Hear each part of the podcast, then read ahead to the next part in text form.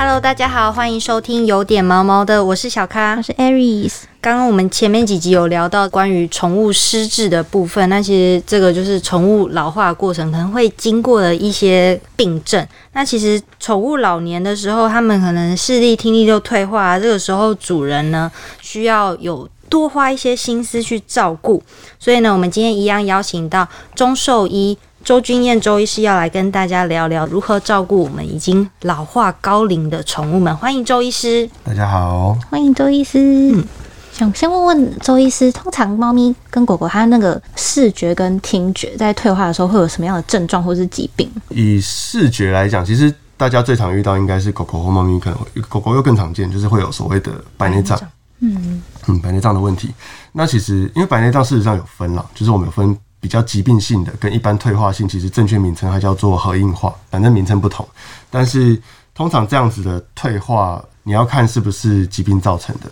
所以当比如说，尤其是那种像我们有时候遇到，如果狗狗是随着年纪慢慢慢慢变灰白，医师通常不会建议你说一下子要做什么很积极的介入啊，或者是治疗，可能说诶可以观察看看，或者是可能点个延缓的。药物或者眼药水这样子，那可是如果是突然间变白的，有时候我们就会担心，比如说眼睛本身的感染发炎，它可能会造成快速变白，或者是糖尿病，它其实会造成白内障。哇，猫咪的方面是不是就好像比较少听到？嗯，猫咪相对来讲，就是它比较不不像狗狗那么常见白内障，它还是有。那猫咪也会有那种就是我们说晶体的退化。那猫咪反而比较常见，可能是比如说像青光眼这一类的问题，对，或是像有一些可能老年他伴随有这个高血压这些问题，我真的有遇过，就是老猫高血压，然后视网膜剥离，所以它就是跳上去一个台子之后，突然间就看不到，它就跳不起来了。啊，好恐怖哦。嗯，然后事主就是他又说他去挥手干嘛就都没有反应，那后来就发现他是高血压。高血压之后才造成视网膜剥离啊，对，然后我们去照眼睛的超音波，就是正常视网膜是应该要贴在眼球的底部，它就浮起来这样。啊，啊是再把它贴回去还是？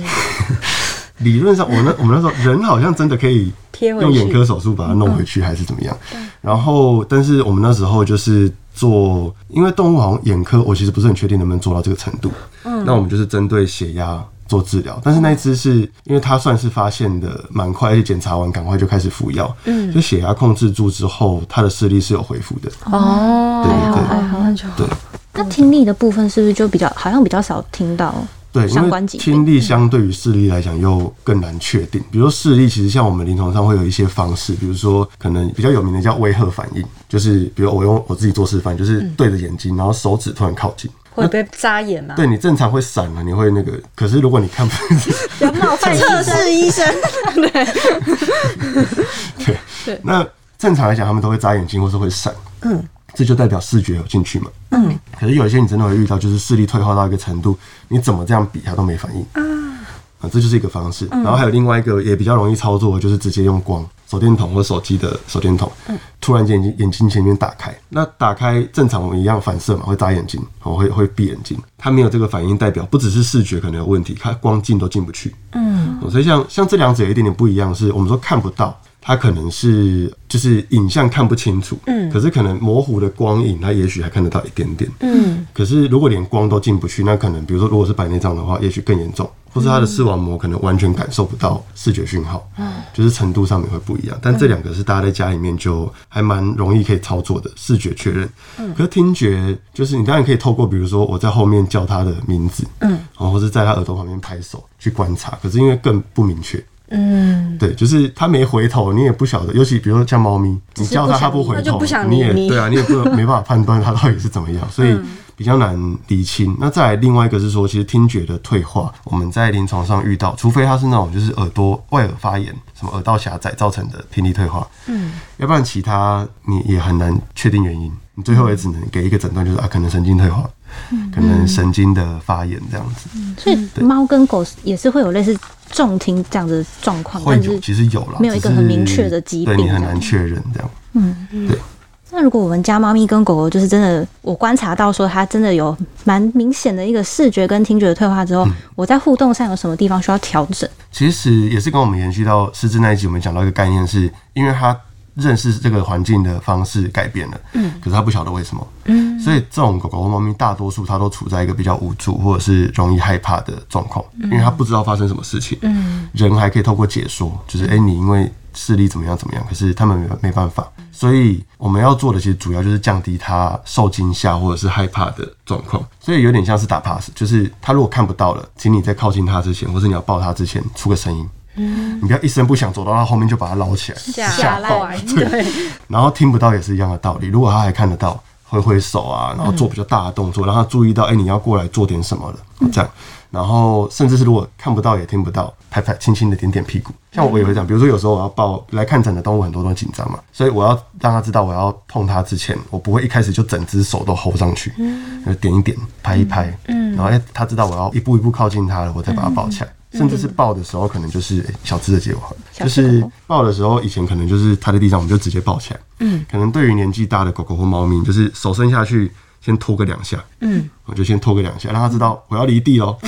要起飞喽。然后你再把它抱起来，这些都是其实都是很小的动作，可是对它来讲是有个预告这样子。安全先有感。个心理准备对，。它就比较不会说因为突然间，然后去让它造成担心或害怕。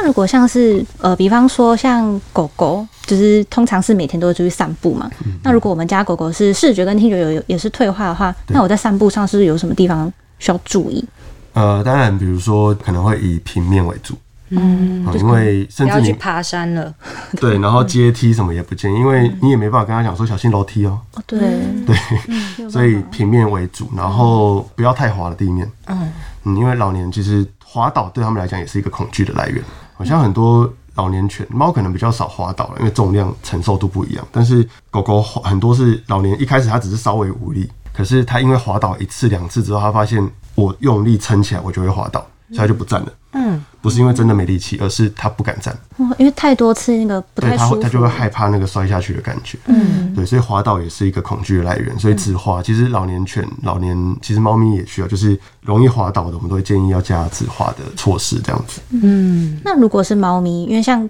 我们知道猫咪喜欢跳上跳下，一些猫跳台什么的，嗯那这些东西是不是也是需要调整？需要调整，但是调整不是撤掉，因为它会有它的需求，嗯，它可能需要那个空间，所以可能你在前往这条路的路途中多增加几个小阶梯，哦，就是让它比较好爬到它对对对，比如喜欢的那说你可以个空间。放其他家具，或者是就你就专门买矮一点的跳台，让它可以一步一步跳上去，这样子，对。我有另外一个问题，就是嗯因为好像常常看到人家说，我们家的猫咪或狗狗比较老了之后，就一整天在家都在睡觉。嗯嗯嗯那这个时候，如果主人就是有点担心，想说，诶，会不会是真的？主人会担心啊，对是不是真的有点老化的太快了什么的？那主人是，你会建议主人去定期的把宠物叫醒啊，然后再跟它做一些互动吗？还是就让它睡？叫醒可能不一定需要啦，嗯，对，但是每天固定的运动还是重要的，嗯，呃，因为像也就也会有人问说啊，是不是年纪大一直睡就不用散步？嗯，对，可是因为老年其实他们也跟人一样，会有年纪大吸收代谢不好，然后肌肉的损耗比较多，会有肌少症。哦就就肌肉损耗、肌少、肌少症，嗯，对，所以对他们来讲，如果不动，他的这个肌肉的损耗会更快。那你反而是要维持一定量的活动，让他的肌肉不要消耗的这么快，会比较好一点。嗯，对，嗯。就是不用刻意去吵醒，但还是要维持一定的对对对，不要完全不动，要不然真的是会，比如说你都让他就在那边睡觉，他的活动力的退化速度会比想象的快很多。医生这边是不是有相关的居家保健关于跟宠物互动的课程可以介绍给大家？有，因为我们前阵子刚好也是跟这个康健杂志这边有做一个合作，然后我们有推出线上的课程。那因为刚好也是跟今天的主题比较相关，就是我们的这两个主题，一个是狗狗的居家照护，包含可能按摩啊这些，然后一个是跟老年的照护比较有关系的。这两个课程其实大家在网络上搜寻，就是康健线上学习平台。康健线上平台就可以找得到，那可以在里面搜寻就是狗狗照顾全攻略。嗯，那里面除了我这部分，比如说偏向居家照护啊、老年照护的课程以外，其实也有另外一位陈真老师，他关于鲜食跟食疗的一些课程，那都可以上去做学习。那这个课程是呃付费购买之后，他就可以马上观看，然后两年内可以无限次的观看这样子。嗯，对，讲的都是一些还蛮对饲主还蛮实用的一些在家里。面就可以做的。对，而且医生非常的有耐心，因为我们刚刚